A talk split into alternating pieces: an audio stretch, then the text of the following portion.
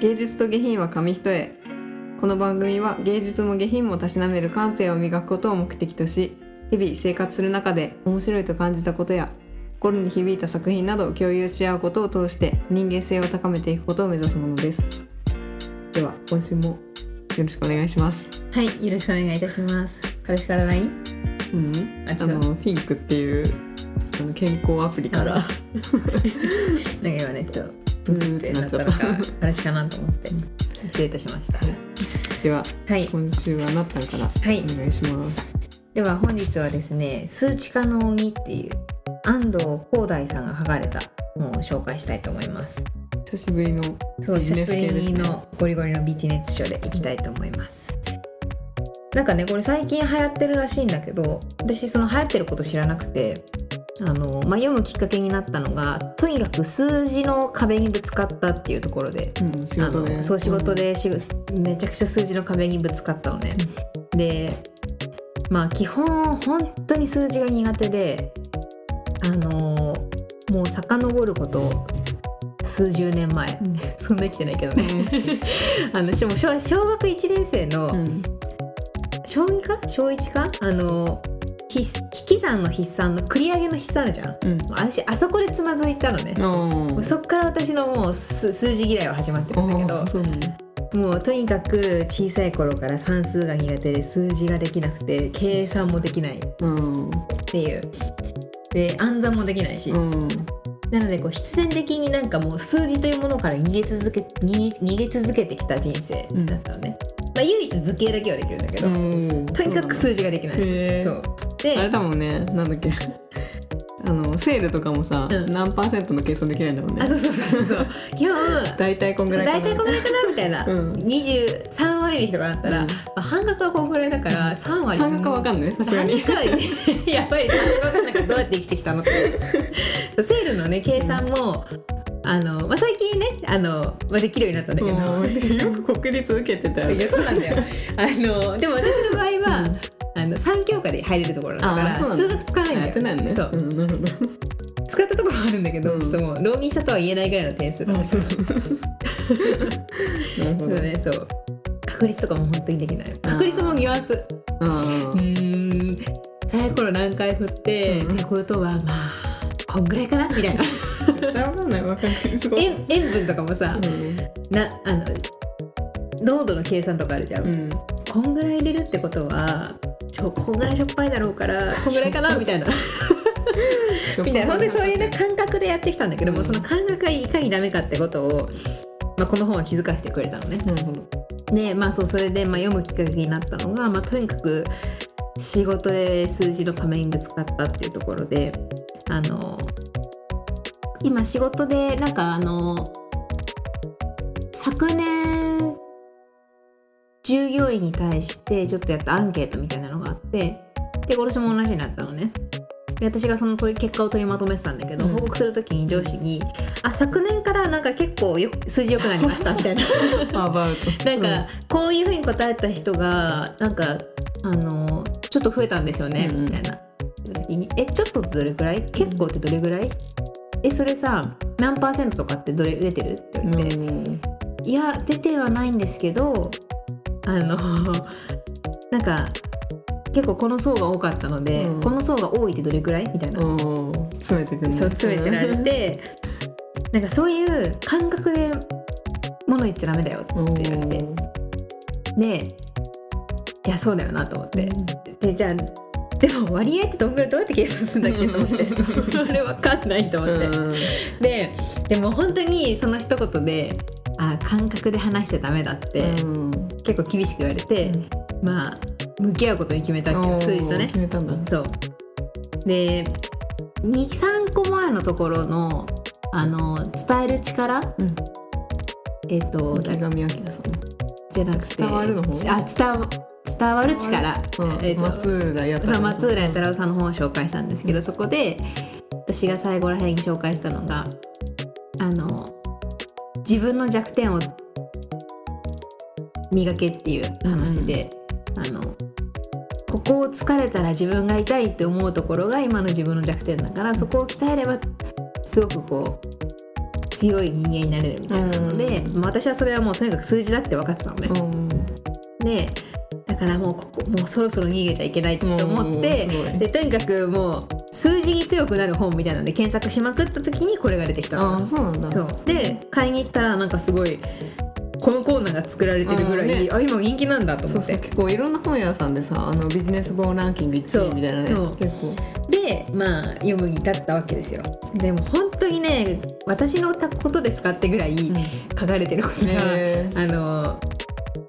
私が数字から逃げてきた考え方がまさにあの書かれていて、へーすいませんでしたっていう。うん。感じ。なので、まあ、ちょっと紹介していきたいなと思うんですけどなんかまあまずね最初にこの人が言ってたのがあの数字に向き合わずに成長できる人は誰一人としていませんっていう。はいそうですよねっていう知ってますっていう。でやっぱ仕事ができる人っていうのはあの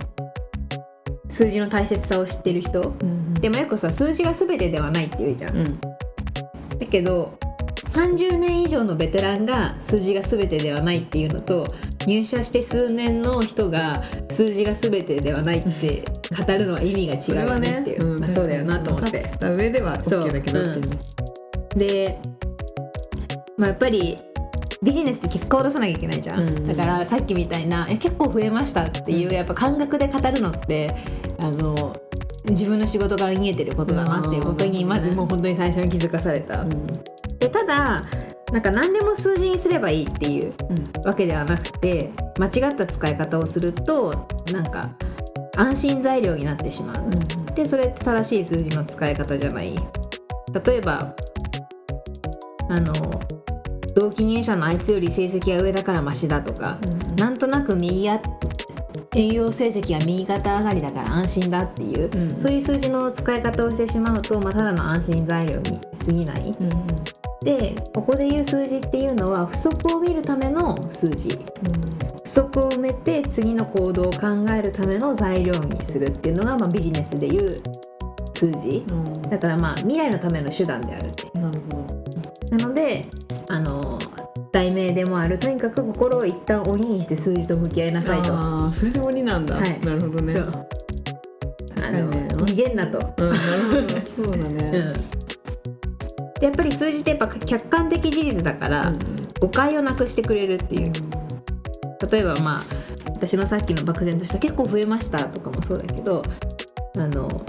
リンゴをたくさん食べましたとか「あーリンゴちょっとしか食べてないんですよね」って聞いて人がイメージすることってやっぱ個人差あるじゃん。いっぱい食べたで、まあ、8個イメージする人もいれば2個のイメージする人もいるしっていう。だけどリンゴ2個食べましたっていうのはやっぱ絶対的に2個だからそこに誤解や錯覚が生まれないと。うんそうだよねだからやっぱ数字って客観的事実を述べてるからお互いの誤解をなくしてくれる。で私が一番こうやりがちな感情を切り離してくれるのが数字だっていうところで、私は本当に感情で語ってしまうのね。例えば「とにかく頑張ろう」とか、うんあとここに書いてあったのがこう社員全員必死に身を粉にして働いていますとかうん。社長の肝入りだからこのプロジェクトは続けざるを得ないとかっうんていうのって、あのやっぱり感情論で話してしまってる。うんやっぱりビジネスだから結果を出さなければいけないって時にあの感情で訴えかける言葉でしか話せないと失敗を繰り返すようになる。うんで利益を150万円以上生む施策なら進めていいとか、うんちゃんとそこに数字が入ってないと判断する側も動く側もやっぱりこう、うん行動ができなくなるっていうところで、まあとにかく頑張ろうっていうのもじゃあどれぐらいいつまでに何を頑張るのって言われると言えなくなるじゃん。うん。だからまあ数字って大切なんだよっていうことをまず最初のところですごく気づかされたうん。本でした。学びたくなるね。そうそうまあもう全部私だ。でまあこの中でえっとまあ、一番勉強になったところを紹介したいと思うんですけどその前にあのこの数字数値化するためのベースとなる考え方を紹介したいなと思うんですけど数字で考えるこう数値化っていうのは PDCA を回すことであるっていうふうにあのこの安藤さんは言っていてで例えばこの数字でこう考えて行動するって PDC を回してること。例えば計画を立てる時っていっぱい営業先を回るとかじゃなくて、うん。ちゃんとこう数値化した目標 P 計画ね、うんうん。計画じゃなきゃいけない。で例えば本の話で言うと P 計画で400ページの本を読み切るっていう数値化された目標に対して今度 Do の D 行動もそのプランを400ページの本を読み切るために1日20ページずつを読む。でそのチェックとして1日の終わりに読んだページ数を確認する。でアクション。アクションは評価をもとにした反省と次の改善点なんだけどじゃあ明日はどうやって20ページ読むかを決める。であのこれも私だと思ったんだけど計画を立てて満足してしまう。計画を立てる時は人間一番テンション上がって、うん。計画して終わりになってしまう人ってやっぱり D を考えられてない、うん、P だけ立ててその後にじゃあどう行動するかが数値化レベルまで落とし込めてないから行動ができないんだっていう、例えば私も今試験の勉強してるけど試験までにこの一冊の参考資料あこの過去問で勉強しようっていうこれを読むまでは決めてたのね、うん。でも確かに行動しないわけよ、うん。もう買って満足だったのね、参考過去問を、ねであそっか私はなんで過去問を進めなかったかっていうとじゃあそれを参集したいと思った時に1日何ページ読むのが必要あ何ページ進めていくのが必要かとか、うんそこまで行動に落とし込めてなかったからだなっていう。でその数値化する落とし込むために試験までに3周するためにあのじゃあ残りの日数何日だから1日何ページ進めなければいけないとか、うんそういう細かいところまで考えられてないから、まあ、行動ができてなかった。でとにかくあの数値化にこうするためには D の回数を増やすことが必要だって言ってあの、まあ、大体人間 P で終わってしまう。そして量よりも質を求める生き物。でなんかなんとなく頑張るとかこう感覚で物を言っちゃいがちだからとにかく D の行動量を数値化に落としてあの進めていくことが必要だってことを言ってました。でその D を増やすためにどうするかっていうと目標のための目標である KPI を設定する。KPI っていうのがキーパフォーマンスインジゲーターっていうので目標を達成するための数値化された指標のことなんだけどあのさっきの私の過去問の話でもそうなんだけど例えば目標が英語を話せること英語を話せるようになるっていう目標だとあまりにも漠然している。でその場合英語を話せるようにするためにじゃあどんなことをするかっていうもうちょっとそれを具体的に数値化した目標にしなきゃいけなくて例えば英語を1日10個ずつ覚える。または英会話学校に週2回通うっていう目標のための目標これが KPI なんだけど設定しなければ行動には移せない。自分のこともコントロールできない。でこの KPI を設定する時のポイントが日々の行動に迷いがないレベルにまで KPI の分解できてることが必要。例えばさっきの参考書で言うとなんだろうな。参考書を参集するために1日に何ページやるっていうのもその何ページをあの例えば朝何1日30ページやると決めたら1日30ページっていうだけじゃなくて朝20ページやって夜帰ってきてからの2時間で残り20ページやるとか、もうそこまで決めないとはいそうやっぱり行動って起こせないだからこのとにかく数値化に必要なのは PDCA を回すことだってまあ、これがあのベースとしてまずは考えてほしいっていうことを言ってましたでその中で一番勉強になったのが第3章にあるやるべきことやらなくてもいいこと変数の話っていうところが出てくるのね。でこの変数っていうのがこう無駄な努力をしないためにあの必要な考え方で数値化する数値化で物事を考える時にあのいかにその事象の変数に気づけるかっていうことが大事だって言ってて、まあ、変数ってどういうことかっていうと中学生ぐらいの時に一次方程式で y イコール ax プラス b っていうのやったの覚えてる、でこれで言うと x が変数、で a と b って定数、で x が変数だからあの x によって y の値が変わる、でビジネスにおいてもこの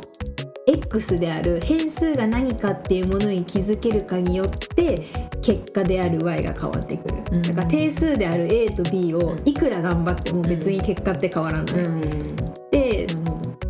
の人はこの変わらないものに対して努力し続ける人が多いっていう、無駄なそう無駄な努力をやっぱりしてしまう。だけどこの変数に気づくためにはやっぱりあの数値化数字で考えるっていうことが必要だっていう。でこの変数に気づけることがやっぱり仕事の成果に直結する。でじゃあどうやってこの変数に気づくかっていうとやっぱりまずはあのこれも PDCA が大事なんだけど特にその変数に気づくためにはチェックの C とアクションの A が大事。うんうん、アクション、うん CA さんです、うん、C と A が大事。で Do して試したことが本当に合ってるかどうかをあのなぜを繰り返してあの変数を見つけていかなければいけないっていうので、まあ、ちょっとこの変数で分かりやすい例で言うと例をちょっとお伝えしようと思うんですけど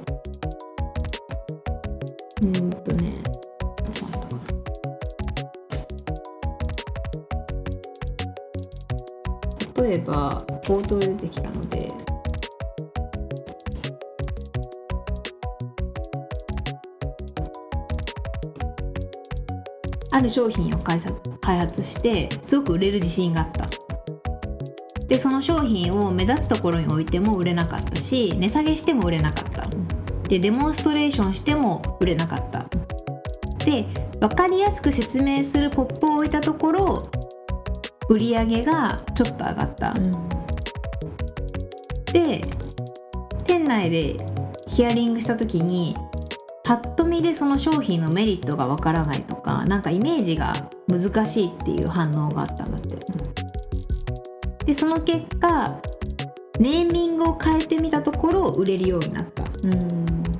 となった時にこの商品の変数っていうのは商品の名前だった。うんだからいくらこう売れないからって値下げ値値下げしてもあのデモンストレーションしても売れなかった売れないっていうのはそこは定数だったから、うん、いくら値下げし続けてもそれが本当の売れない要因ではないから意味がない、うん、ただやっぱ世の中の人はそういうあの値段だっていうふうに例えば決めつけてとにかくその定数である値段に向けて頑張り続けても何の結果も出ないよねって。でその商品の名前が変数だったって気づくためにはちゃんと数値化して物事を見ていかないとそこに気づけないから、まあ、変数に気づくことって大事だし無駄な努力をし続けないためにはその変数に気づこうねっていう話をしてました。でこのよくあるのが変数じゃないものを今固執しないっていうことで、まあ、今のこう商品とかの話じゃなくても例えばなんか長時間の会議をやって仕事をした気になってる人も会議をやってるその時間が仕事の変数だと勘違いしてるからなんか会議をやったことでなんか仕事やった気になってるけど、うん、別にいくら無駄な会議したって別にその変数じゃないから意味がない。うん、で数字で語れない人って会議でみんなと思いを共有できて、うん、なんか気持ちがこう統一されましたとか、みんなの思いを聞けてすっきりしました。とか、であるあるだけどそれって別に何の意味もないことだからそういうのも数字で語れるようにならなきゃいけない。会議やるんだったら業務改善のために10個のアイデアを会議で出しますとか、なんか会議の内容もちゃんと数値化した目的があれば会議は成立するけどみんなの思いを聞ける場にするとか、そういうのってマジで意味がないっていう、ちょっとさ緩いのかな。それだとね会議の目的が、であとはなんかあこれもあるなと思ったのがこう社長から現場に対してなんかこう直々に説明をしてほしいみたいな声が上がるとしたら社長がみんなに声をかける回数が変数であると誤解してやりがちなことそれによって士気が上がりましたとか鼓舞されて納得できましたって思い込んでるだけで別にそれって数値的な成果が上がったわけではないよねっていう。だからこうなんかダメな組織ってあのなんか感情論で語ってしまうからなんかやらないことを排除していくために変数かそうじゃない変数かそうじゃないかっていう判断基準が必要だって。で数字化して考えるとこうとにかく自分に甘くなくなるっていう、とにかく頑張りましたとかじゃなくて一日何時間勉強して参考書を何ページ進めたので頑張りましたっていう、はあ、もう私だって思って、やった気になってるのってやっぱ数字で考えられてないからだなっていうことをあのすごくこの本を読んで思い知らされたなっていう。成果としてね出てるからね。そうそうそうそう。成果物がね。でやっぱりこの変数で考えることの大事さってあのとにかくやらないことに絞り込めるから変数。やらないことを決められるから変数って大事だって言っててやっぱビジネスでこうやっていくと変数っていくらでも見つかってくるんだってどんどん、うん。あこれも変数だこれも変数だって。例えば商品が売れないってなった時も原因がさっきの商品の名前だけじゃなくてあのもしかしたらあのもうそのお店の立地自体がダメかもしれないとか,、うん。なんか本当にいろんな変数って出てくるし時代とか、うん。こう状況に合わせて変数って変わってくる、うん。でそうするとどんどん変数が増えてってあれもやらなきゃこれもやらなきゃってなってくる。ただ大事なのはあの10個変数あるとしたら7個を捨てて3つやるとか、うん。そういうふうに何をやって何をやらないかを決めることが必要だし決められるようになるから変数を見つけることが大事、うん。変数見つけないととにかくあれもやらとにかくうん。あれもやるこれもやるっていうふうにあのやりがち。でやっぱりねそうそうそう。なのでなんか変数って、まあ、一度それが変数だって分かったらずっとそれが変数なわけではなくていつかは定数になる。うん。でまた定数になったら新たな変数を見つける。でそうやって PDCA を回していく。うん。からやっぱり数字の基本のベースっていうのは PDCA を回していくことだっていうふうに言ってました。でなんか本当に読んでみてあのまあ数字から見えちゃいけないなっていうのもそうなんだけどなんかあのなんかもっと数字で考えるって難しく考えてたの自分がいたんだけどこれ読んであなんか私でも数字で考えるってできるなと思って、なんか本当にめっちゃ仕事したわっていう思考ではなく今日一日資料を3つ完成させたから今日一日仕事頑張ったなとかうん。本当にそういうレベルで考え数字で考えていくことが、まあ、数字に強くなっていくことなのかなってことはすごく読んで思いました。でなんか数字イコールこう嫌なものみたいなイメージあったんだけど、あのなんか自分がの頑張ってることとかやってることに対して説得力を持たせてお互いいい仕事をしていくために数字って必要なんだなって。いう、やっぱいや本当に昨年より結果良くなったんですよっていうより昨年より従業員の満足度がこんぐらい何パーセント上がって、ん。その結果離職率がこんだけうん。何パーセント減ったので会社良くなってますって言われた方が上司も説得力あるし、なんかこの人のことしん言ってること信頼できるなって思ってもらえるなっていうのはすごく思う。すぐねイメージに湧くもんねそう。聞いてる側がだからなんかこれ読んでからすごくこう一日のその今試験に向かって勉強してるんだけど、うん。勉強のやり方も変わったなと思っていて、あの漠然と本当に試験までこれを参考書頑張ろうと思ってたのが、あのちゃんと一日の行動ベースに合わせて、うん。で1日何ページやるみたいな決めてても行かなかったらじゃあここで遅れを取り戻遅れた分何日でどれぐらいで取り戻せるのかみたいに考えて行動できるようになってるから、うんね。あのあこういう面も数字で考えるってことなのか。な,、うん。なんか数字アレルギーがちょっとなくなった気がした、本でした。へー。すごいただまあ計算とかは苦手だから次はそこをねあの割合の計算とかどうを勉強していかなきゃいけないんだけど、くもう和だよねそうそうそう懐かしいあくわ懐かしい、ああそうだいつねもあれでグラフ書いちゃうあー懐かしいああそっかあれやればいいのあれでだからなんかせっかくこう努力してることが無駄にならないようにちゃんと数字で語れるあのビジネスマンになれるように頑張ろうと思いました。いいね。だいぶ実際の行動に。はい、高校生の頃の方がでもできてたなそういう何ページとかね。うん。まあ時間があったからっていうのもあるけど、でも読んでみていかに感情とか感覚で話してたかっていう話してた自分がうん。恥ずかしいって気持ちになった。うん。すごいね、うん。そう思えるだけいや大きよ上司ねすっげえこいつ仕事できねえなって見てたんだろうなと思って。でもそれ見えるだけでもすごいね、上がったんです数字。ぐらいって言われていやどんぐらいなんだな。んかすあのセルの幅がちょっと増えましたとかね。見た目。そう見た目かよって。セルの幅調節できるからね。そうそうそうそう。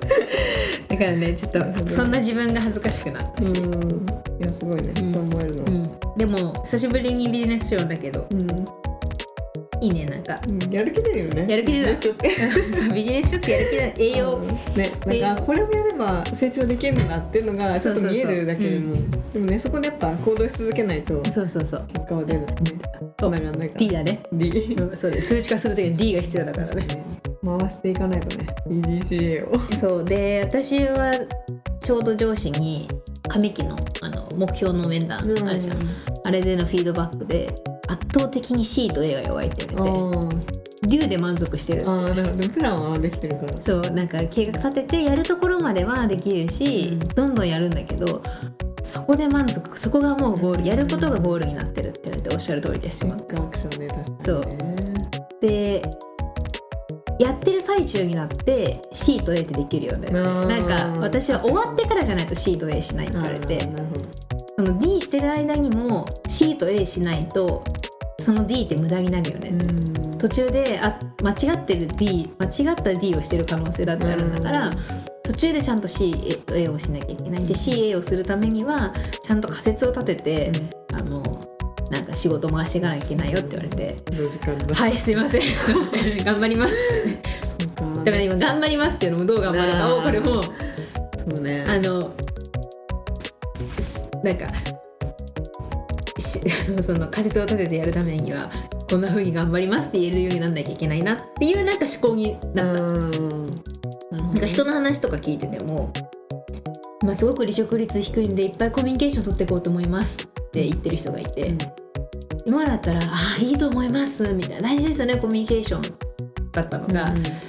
この人はコミュニケーションって一日にどんな風にどれぐらいコミュニケーションを取るんだろうかみたいな、うん。なんかそんな風にうん。頭の中でツッコミを入れられるようになったのは、なんかちょっとこう自分の考え方変わってきたのかなみたいな。論理的になってきてますね。でもこれをだねプライベートで出しすぎるとまあ、仕事大事だけど、プライベートは、あのプライベートは疲れちゃうね。疲れちゃうから。そそう。だから、ね。まあ思ってても脳頭の中で考えとくだけにしようっていうのはね、うん。プライベートは。そうだねね。プライベートまで行っちゃうとちょっと苦しいな。ちょっと苦しいよね。付き合うのがねね。苦しくなっちゃうね。確かにね。ビジネスは確かにうん。結果出すためには大事ですね、でここでも出てきたんだけどこの、まあ、よく仕事できる人ってうん。どんな人かってことをあのこの人も聞かれるって言っていてでこの人が思う仕事ができる人っていうのはの目標に対して結果を出す人。どうんうん。こだっけ？なんかビジネスだからうん。仕事ができるのは与えられた目標に対してちゃんと結果を出せる人がやっぱり仕事ができる人だって、あいやなんかそうだな。なんかちょっと甘い目標立ててよくないよなっていう。なんか、うんまあお金もらってね働いている以上、そうなんだよね数字であのでもベースは数字が全てじゃないと思ってるから、うん根底はね、うん。ただそれはあのに苦手だから逃げの考えだっていうのは今自負してるから、うん。あのいつか本当に心の底から数字が全てじゃないって言えるように数字と向き合っていこうと。思ういいねうん分かった上でそうそう言えるように。ねそうだね。結果ね数字じゃな数字も大事だよ。でもね数字じゃないんだよ人間ってって。確かに。言える人になりたいから数字から逃げないようにうん。頑張ります、いいね、はい。いい新しい目標。はい以上です。ありがとうございます。